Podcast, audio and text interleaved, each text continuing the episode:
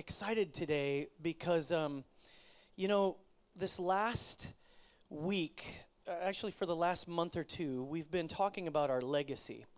You know, um, we did a whole series on legacy and a series on uh, what it looks like to live beyond yourself. You know, and uh, and talking about that for several weeks. And what is what is the legacy of our church going to be? How will our church live beyond itself? How can we as a community do things that will live far beyond and go far beyond what we could actually do just on our own? And so we, we talked about that for quite a, a, a length of time. And then we decided we were going to do something practical, that we were going to give in a legacy offering. And, and it is one of, the, one of the practical expressions of trying to leave a legacy together.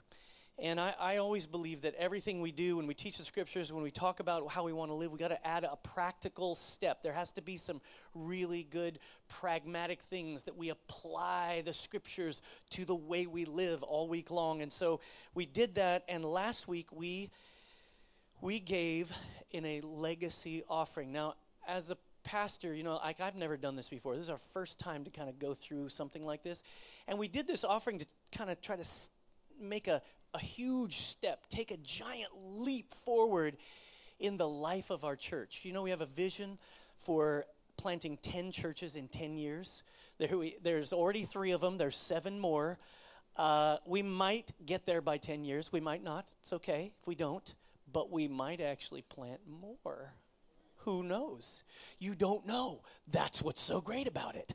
And so and so we have a we have a purpose, we have a plan. We we our influence in the region needs to continue to grow along with many other churches. And uh, and so so this offering is kind of going towards that end. And so um, I I was trying to be really like like let my expectations be low. right? Like I thought, I, this is really what I thought. If I'm going to be really vulnerable and honest with you, I'd be like, like I thought if we could get all three communities and we could uh, give in an offering, and if we had, if we could reach two hundred fifty thousand dollars, that that would be like, it's a quarter of a million dollars, people. That's a that's a that would be a great number.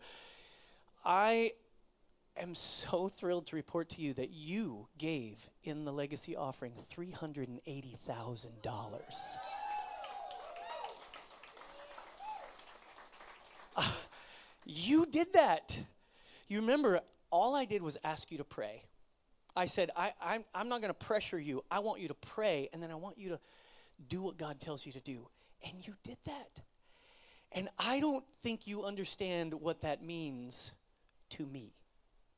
And I don't know if I can explain it to you really. Because it's really, for me, it's really not about the money. It's about whether or not uh, you and me are together. It's whether or not we have decided that we're going to do something. You know, pastors get up and they bang on the pulpit and they say stuff and and and you know, there's this whole thing that goes on. But when a church decides not the pastor decides. When the church decides, okay, we're all in, that's when a difference can really be made. And I am so thrilled. And I want to say thank you. I want to say that what we are about to do, where we are about to go, is um, a pretty exciting adventure.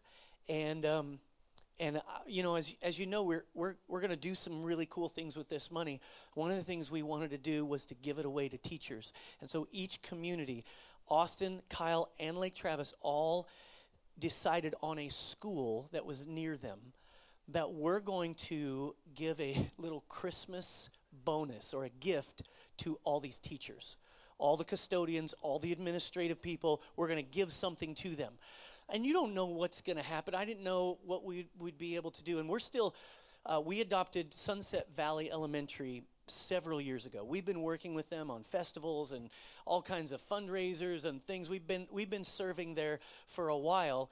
And so that made sense for us. Kyle and Lake Travis both had to choose one. And so Kyle already gave their gifts to their teachers. We still have to give ours to Sunset Valley this week. I, I do it tomorrow at 10 o'clock. I'll meet the principal. But I want you to read or to hear. i am going to read this little, um, this little message we got from one of the teachers in Kyle, and uh, we have an insider. so, so one of the teachers goes to one chapel, Kyle, and so, um, so she writes this, and she says, "I can't believe." Oh, I should tell you. So we gave each teacher a little card that said how much we appreciate their contribution to our community and how it and of course and, and we said some nice things in there and we want them to have a great christmas. And we believe in them their work matters and we appreciate them. That, that was the message in the card. And and you know teachers don't make enough money. Teachers all the teacher said Amen. Yes. yes. And so so they so we we we wanted them to know we believe in them and appreciate what they contribute and what they do. And I think this is the role of the body of Christ to lift up people who need encouragement in our culture. And so um anyway, so we gave them a, a card and there was $150 in each card. So every card had that. So here's what she said. I can't believe what y'all did for the people at our school. She's from Texas.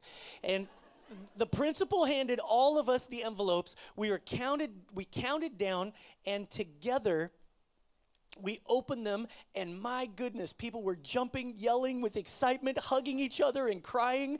Everyone is so very thankful and appreciative for this blessing. I heard people say they can buy Christmas presents now. This was so very thoughtful of all of you, and we really, really appreciate it. One of my students' older brother, uh, 14 years old, who used to come to this school a few years back, was recently diagnosed with cancer, and their family's been struggling financially, and we have been trying to raise money for them. And today I saw teachers give the money y'all blessed us with to that family. So thank you for this blessing, which really has ended up blessing so many families. Uh.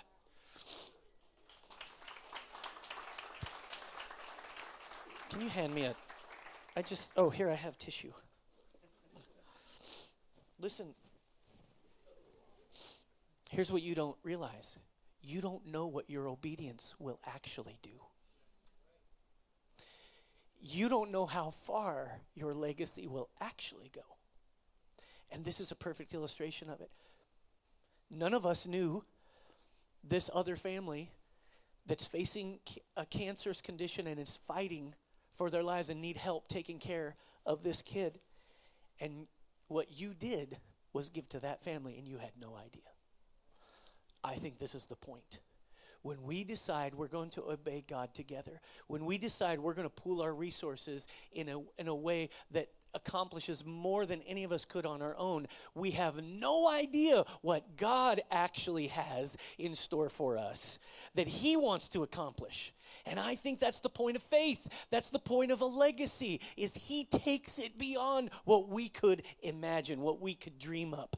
And I am so excited about that.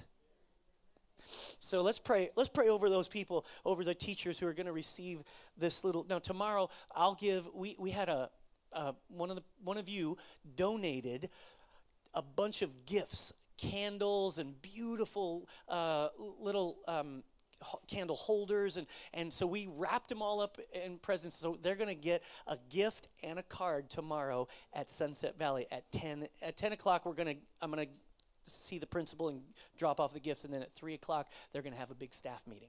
And so uh, let's pray for all those teachers. Let's pray for uh, that family and, let, and let's pray for every person who gave in this legacy offering. Father, we just come to you and we thank you for your desires are so much greater than ours that you have so many more things you'd like for us to be involved in.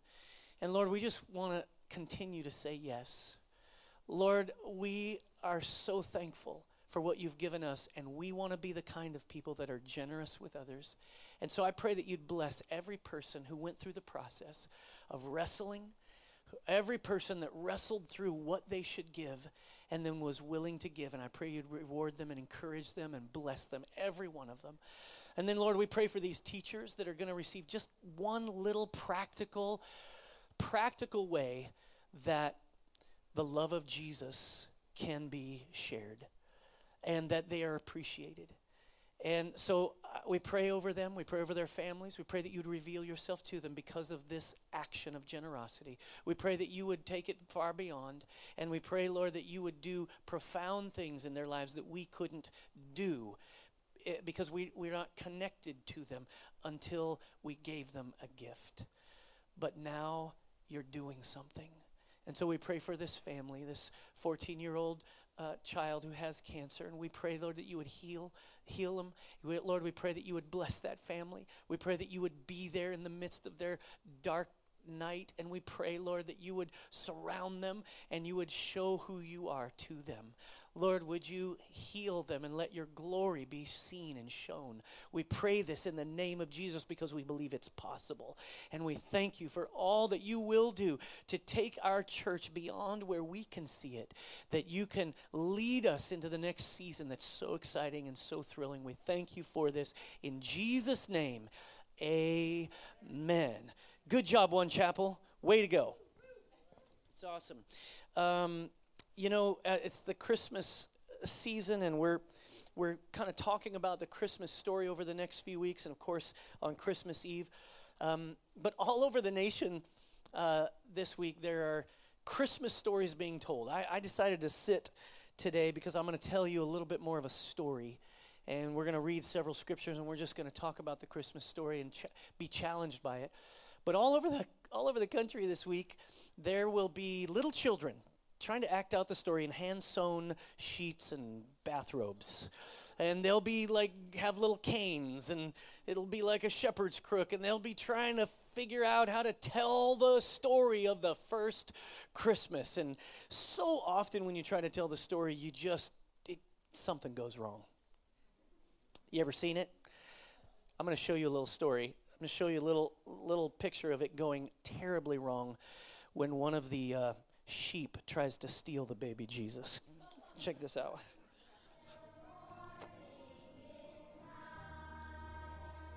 Okay, you see the little sheep? She's on the right hand side, trying to take the blanket. Where's Jesus? She finds Jesus. She's got him. She wants to swaddle him. Yes, so cute. Mary doesn't know what to do. Oh, Jesus is getting dizzy. Tries to take Jesus away, taking control. Put him back. Put him back in the manger. No! Jesus is hurting. They're pulling on him. The sheep wins. She wants Jesus that bad. But Mary, she's having none of it. Watch this. Here comes the headlock. Oh, yeah. Headlock down. Give me the baby Jesus.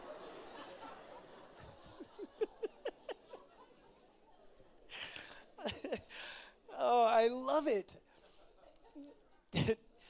Today, I want to talk to you about the manger. Today, I want to talk to you about what it represents, the picture of it. I, I want to talk to you about the method of the manger.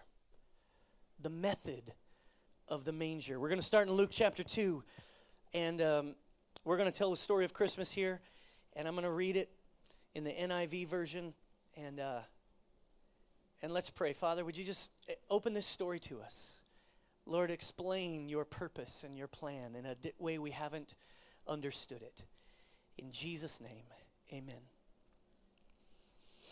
In those days, Caesar Augustus issued a decree that a census should be taken of the entire Roman world. This was the first census that took place while Quirinius was governor of Syria, and everyone went to their town to register. So Joseph also went up from the town of Nazareth in Galilee to Judea to Bethlehem, the town of David, because he belonged to the house and line of David. He went there to register with Mary, who was pledged to be married to him and was expecting a child.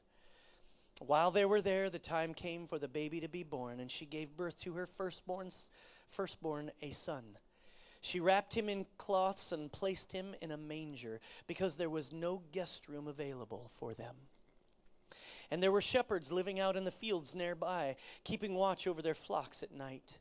an angel of the Lord appeared to them, and the glory of the Lord shone around them, and they were terrified. But the angel said to them, Do not be afraid. I bring you good news that will cause great joy for all the people. Today in the town of David, a Savior has been born to you. He is the Messiah, the Lord. This will be a sign to you. You will find a baby wrapped in clothes and lying in a manger. Suddenly, a great company of the heavenly host appeared with the angel, praising God and saying, Glory to God in the highest, heaven and on earth, peace to those on whom his favor rests. When the angels had left them and gone into heaven, the shepherds said to one another, Let's go to Bethlehem and see this thing that has happened, which the Lord has told us about.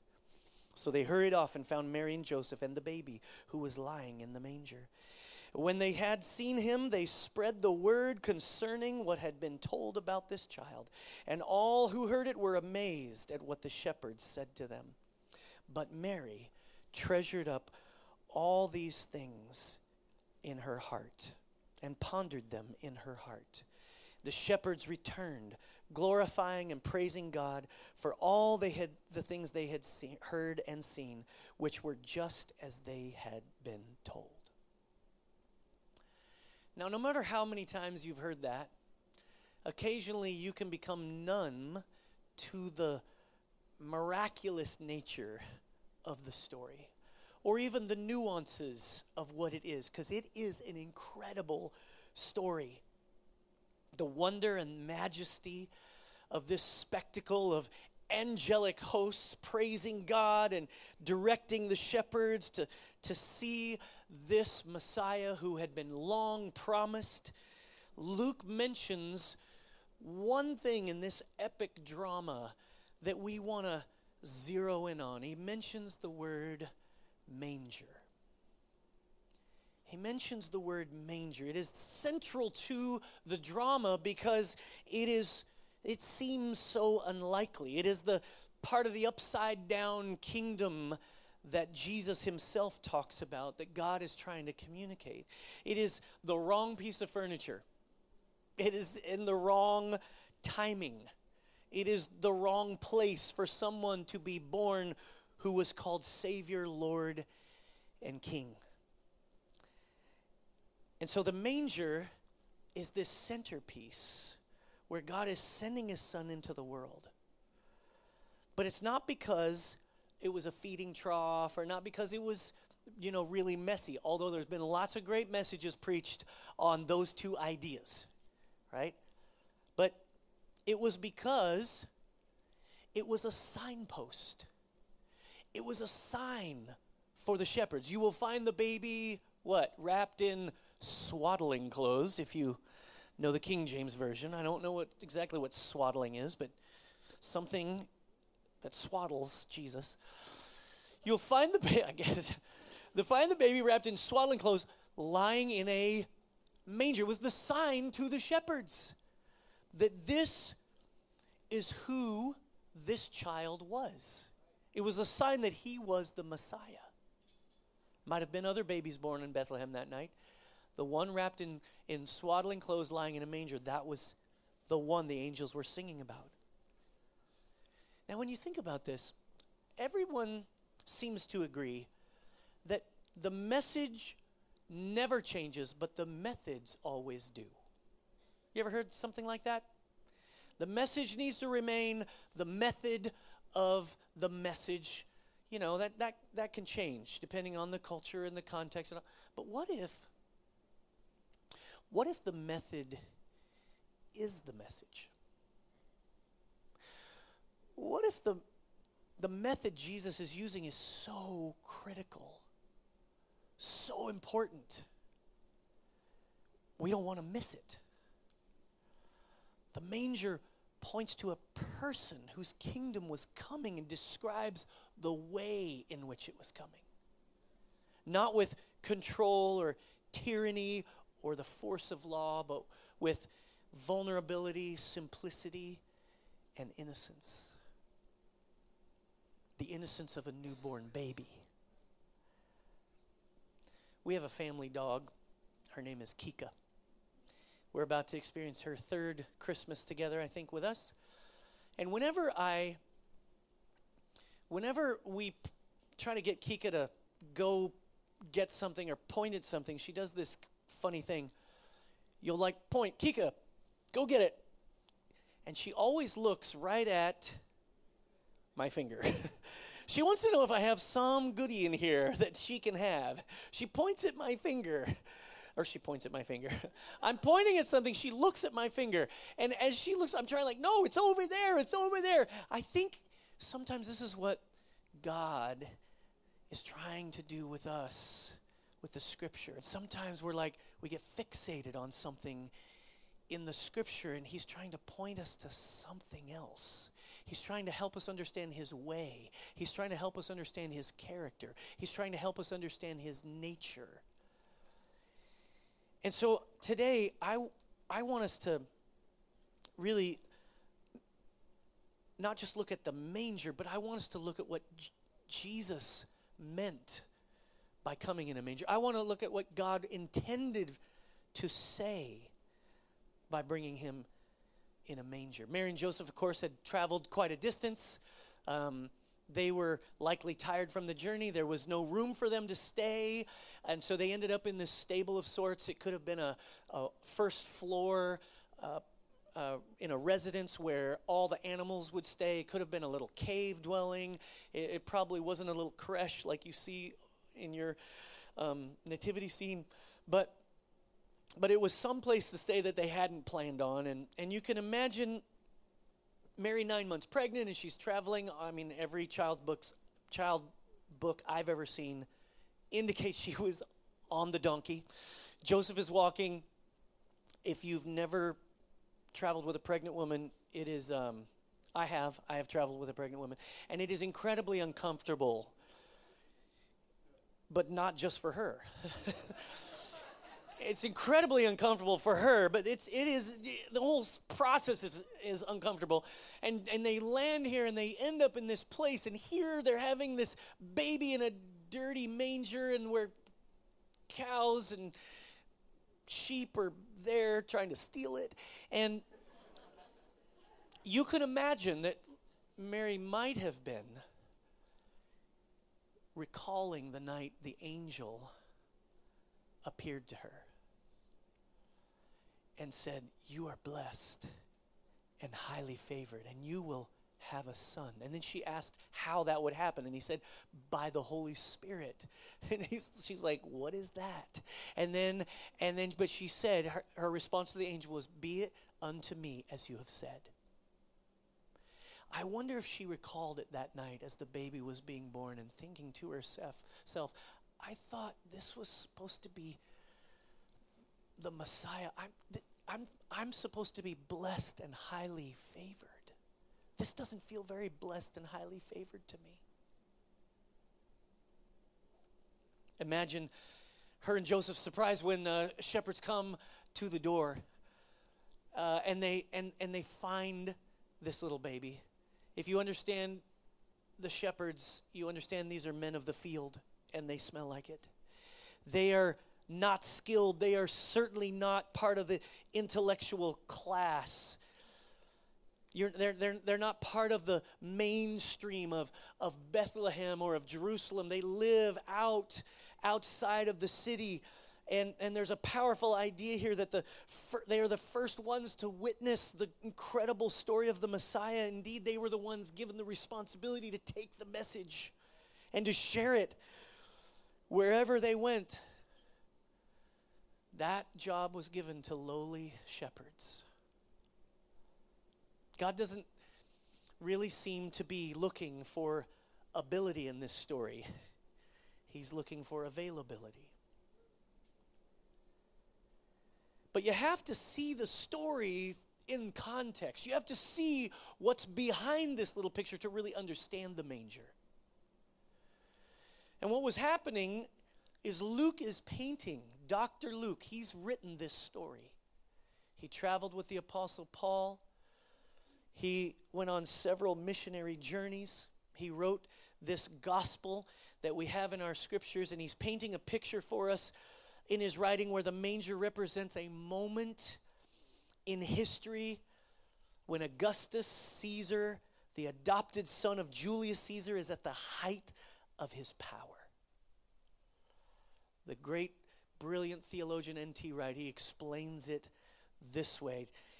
He became the sole ruler of the Roman world after a bloody civil war in which he overpowered all rival claimants. And the last to be destroyed was the famous Mark Antony, who committed suicide not long after his defeat at the Battle of Actium in 31 BC. Augustus turned the great Roman Republic into an empire. With himself at the head, he proclaimed that he had brought justice and peace to the whole world, and declaring his dead adoptive father to be divine, he styled himself as a son of God. Poets wrote songs about the new era that had begun. Historians told the long story of Rome's rise to greatness, reaching its climax, obviously, with Augustus himself. Augustus, people said, was the savior of the world, he was its king. Its Lord. Increasingly, in the eastern parts of the empire, people worshiped him too as a god. You have to see what Luke is doing because, meanwhile, far away, on the same eastern front, a boy who was born would be within, within a generation of him being born into the world, he would be hailed as the Son of God. That's what was happening at the manger. His followers would speak of him as Savior and Lord. Jesus' arrival, his followers thought had brought true justice and true peace into the world. Jesus never stood before a Roman emperor, but at the climax of Luke's gospel, he stood before his representative, the governor Pontius Pilate. Luke certainly has this scene in mind as he tells his tale how the emperor in Rome decides to take a census of the whole known world and all of the Roman domain, and how this census brings Jesus to be born in this little town that is actually linked with King David himself. So you have to see the context. Luke has these ideas in mind. He's trying to paint a picture.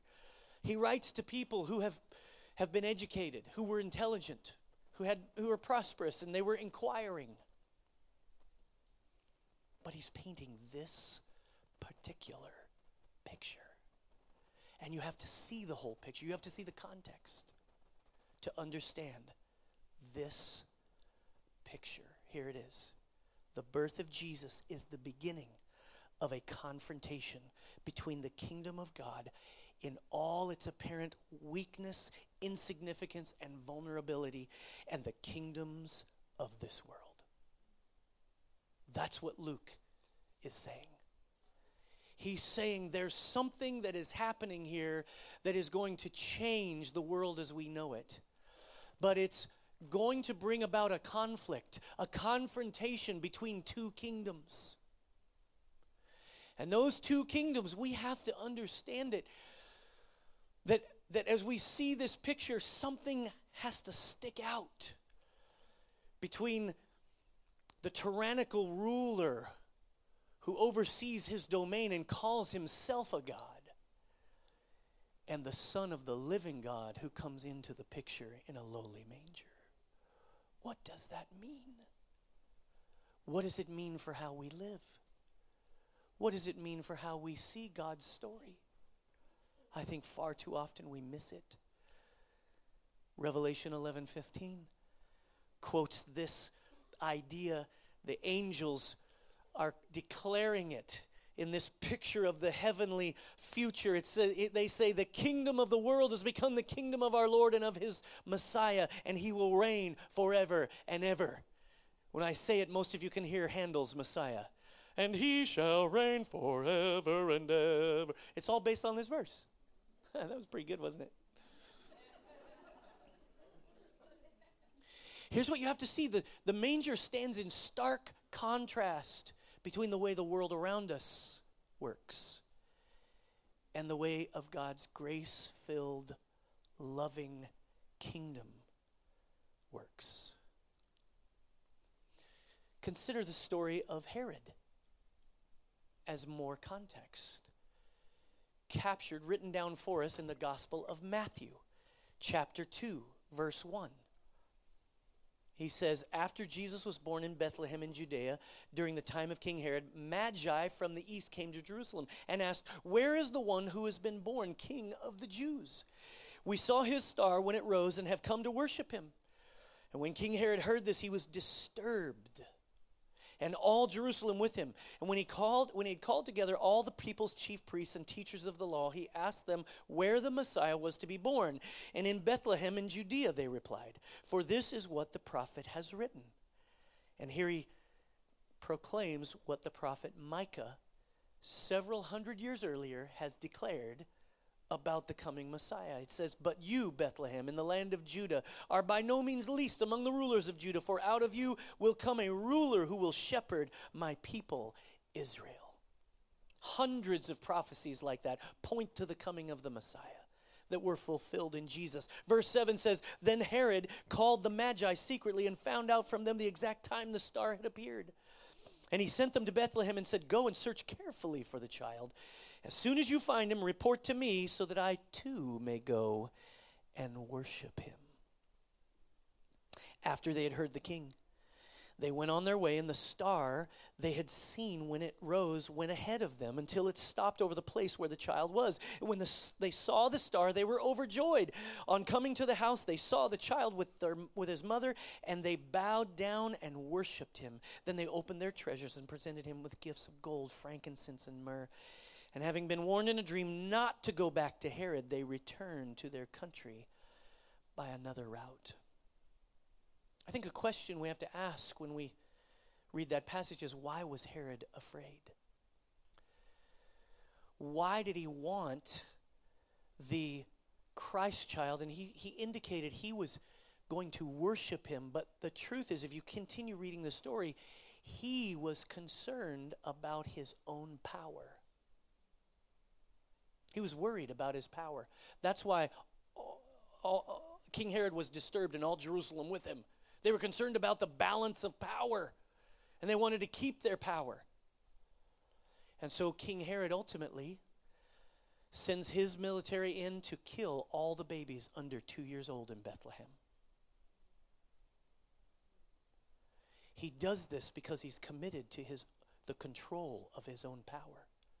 He does this because he's fearful that it's going to be taken away from him. He does this, he uses intrigue, deception, lying, intimidation.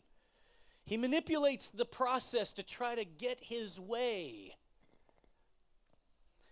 He wants to consume all that he has. He wants to make sure that he continues to gain power. This is the world in which we live. People who are so concerned about what they have that they hold on to it tightly. They hold on to their careers, they hold on to their friendships, their relationships. They hold it all so tightly that many of them start choking it, killing it. They hold on to everything that they can and they, they can't seem to get enough, which is why they just need to consume more. And they need to get more, and more needs to be attached to them, and they want to control more. They want to control the circumstances in their lives. They want to control everything around them. They want to unleash a tyranny of their own will into the circumstances of their lives. Jesus comes in stark contrast to that control to that tyranny as a baby. Herod never actually found Jesus. In the midst of all that murdering, God's plan proceeded, which is what happens in our world today. God's plan and purpose prevails. But if we're not careful, we begin to live like the others who inhabit this world with us. And we live in a way where we want to control everything. And why wouldn't we?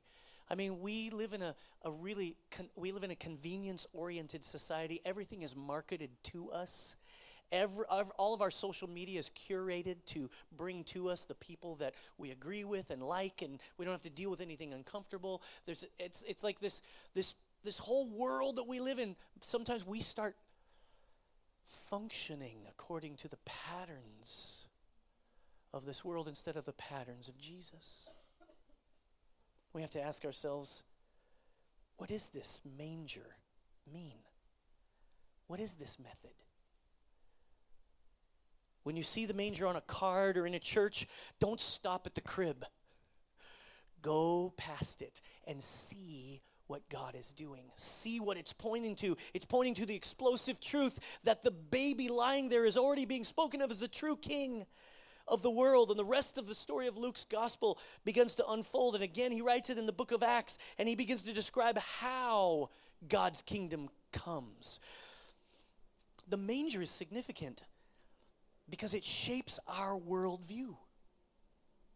It shapes our worldview. It shapes how we see the world. It shapes how God comes into our world. It reveals the journey of two young people that are trying to figure out how God is working and what He's doing and how to obey Him. And it reveals the way we must live in the kingdom of our Lord and Savior, Jesus Christ. The manger reminds us of the way that the kingdom of God comes to us.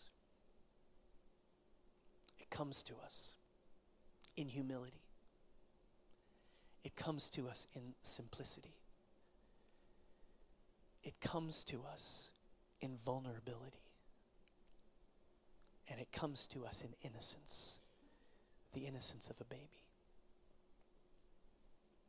Our society is not consumed by simplicity, it's consumed by complexity we're impressed by it.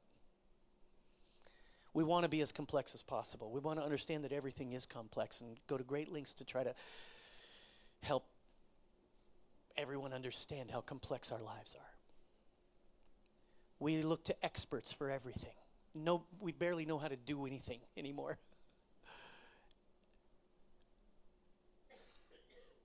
Humility, we all wrestle with an arrogance about how much we can control our lives. You think about the culture that we live in. We want vulnerability, but we only want it with the specific people that we choose to let in.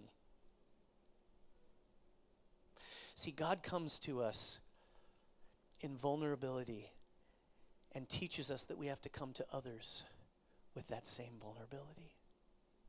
He comes to us in innocence and he teaches us we have to live in the innocence that brings life instead of the expertise that is the knowledge of good and evil that can kill you.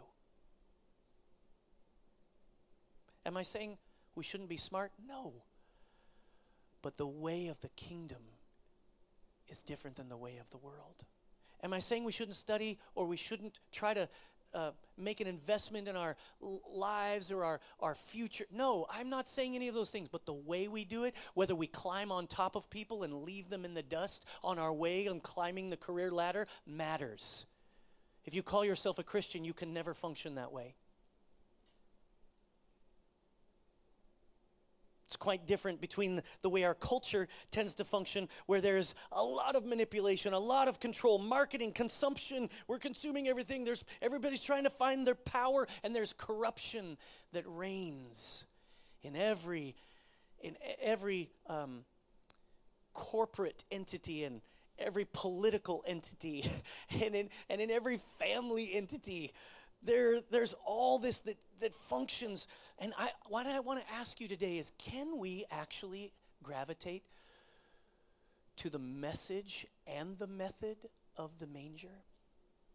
What does that look like? I'm so glad you asked. What did the angel say? I bring you good tidings of great joy, which will be to all people. Not just some people, but all people. Glory to God in the highest heaven and on earth, peace. Everybody say peace. The way of the kingdom of God is peace, it's joy. It's peace. It's goodwill. I looked up this word goodwill, and we, I looked up some some um, synonyms for it. Here it is: kindness, friendliness, favor, helpfulness, benevolence, generosity, concern, willingness, care, and support. These are good words that describe how the kingdom of God works. The Apostle Paul sort of emphasizes this in Romans 14 when he says, For the kingdom of God is not a matter of eating and drinking, but of righteousness, peace, and joy in the Holy Spirit. The prophetic voice of Isaiah, one of the prophets in the Old Testament, he says it in chapter 9, verse 6. He says, For to us a child is born To us a son is given, and the government will rest on his shoulders. Do you, do you notice the contrast between the child and a government? In other words, a child will lead the government. It, on one level, it like doesn't seem right, and then you realize what he's talking about. He's talking about a way, a way of living, a way of acting, a way of thinking about how life really is. It is the very thing that Jesus began to explain to all the people on that mountainside the day he launched into the Sermon on the Mount in Matthew 5. It's our last scripture together today, and I want you to hear it, and I want you to hear it with new ears. I want you to hear it with a heart that understands that what we're trying to do to influence our world is to live out the values and the ways of the kingdom of God. Here they are. Blessed are the poor in spirit, or those who understand how spiritually poor they really are and how much they need God. For theirs is the kingdom of heaven. Blessed are those who mourn and grieve, for they shall be comforted. Blessed are the meek, for they will inherit the earth. Blessed are those who hunger and thirst for righteousness, for they will be filled. Blessed are the merciful, for they will be shown mercy. Blessed are the pure in heart, for they will see God. Blessed are the peacemakers. Blessed are the peacemakers, for they will be called children of God. Not the peacekeepers, but the peacemakers. Blessed are you when Blessed are those who are persecuted because of righteousness, for theirs is the kingdom of heaven. Blessed are you when people insult you, persecute you, and falsely say all kinds of evil against you because of me. Rejoice and be glad because great is your reward in heaven, for in the same way they persecuted the prophets who were before you. You are the salt of the earth. But if the salt loses its saltiness, how can it be made salty again? It is no longer good for anything except to be thrown out and trampled underfoot. You are the light of the world. A town built on a hill cannot be hidden, neither do people light a lamp and put it under a bowl. Instead, they put it on its stand and it gives light to everyone in the house. In the same way, let your light shine before others that they may see your good deeds and glorify your Father in heaven. One chapel, your loving generosity shined a light into a place and will continue to shine light into a place where there is darkness. But we have to live this out in our neighborhoods and in our in our uh, jobs and and in our families and we have to understand there's a way in which jesus comes that should saturate all the, of the way that we live our life i want you to just pause for a moment right here and I want you to close your eyes. I want you to let God speak to you about how you live your life. And I'm going to ask you some questions. Just close your eyes for a moment, everybody all around the room. How often are you being trapped in the ways of the world that you're living in? I want you to think about the way you think, the way you act, the way you share or don't share the way you live, the, the way you love, the way you become the light of God. Which kingdom are you living in? Are you living in anxiety and fear? Do you live in the kingdom where you have to control everything? Do you live in the kingdom where you have to make sure that you have the power and not someone else? Are you distracted? Do you are you just busy? Are you wearied by the routine of your life and you're missing the meaning? Are you missing the method of this manger? Are you saddened and burdened by the your own failures or your own foolishness? Are you trying so hard to deal with everything in your life that you're losing your life? I have really good news for you today. If, if you answered yes to any of that, if you're, if you're struggling, Jesus came into this world in humility, simplicity, vulnerability, and innocence. And you and I come to Him the same way. He has come to you in this way, and now all you have to do is humble yourself here today. All you have to do is be vulnerable to Him today. Let, let Him in, let Him see. You've been stressed out, pressured, walking through life thinking you got to control it. Just be just open it up to him. And in simplicity, honesty, innocence, just let him have his way. Because it's his way that is so important. See, because you want to you want to take this and you want to live this out because it is the way of the kingdom. You want to live in this way with others because they will see a difference in you. So here's what we're going to do we're going to come to this table. And it is the table set by the Lord Jesus himself because he wasn't just a baby, he grew up to become a man and he did miracles and he and he did incredible things to usher in the age of the kingdom of God and to show us what God was really like and then he died on a cross taking our sins and all of our mistakes upon himself. He carried them so that you could be free of them. And that's what this table represents. So, would you come here to this table and receive what He has for you? Would you exchange what, what you've been carrying around and give it to Him and then let Him give His grace and His goodness? Would you humbly come and let Him fill you with His humility? See, because here's what I'm not asking you to do I'm not asking you to do better. I'm not asking you to do a better job. I'm not asking you to work more to make your skill higher in how you are generous. That's, that's not what this is. The gospel is about surrendering to Jesus and letting Him come and make His home in you, in your life, and then you begin to reflect His way. He not only comes and gives you a, a, salvation, but he comes and gives you his Holy Spirit who starts to work in you. And, he's, and that Holy Spirit starts to lead you and guide you in the way of peace and joy and righteousness. And, and he begins to lead you into serving others and lead you in, in the way of, of living your life so that others will see your good works and glorify God. Come to this table now and exchange what you have for what he has and receive his grace. Father, we thank you for all that you're speaking to us now, and we ask you to lead us now.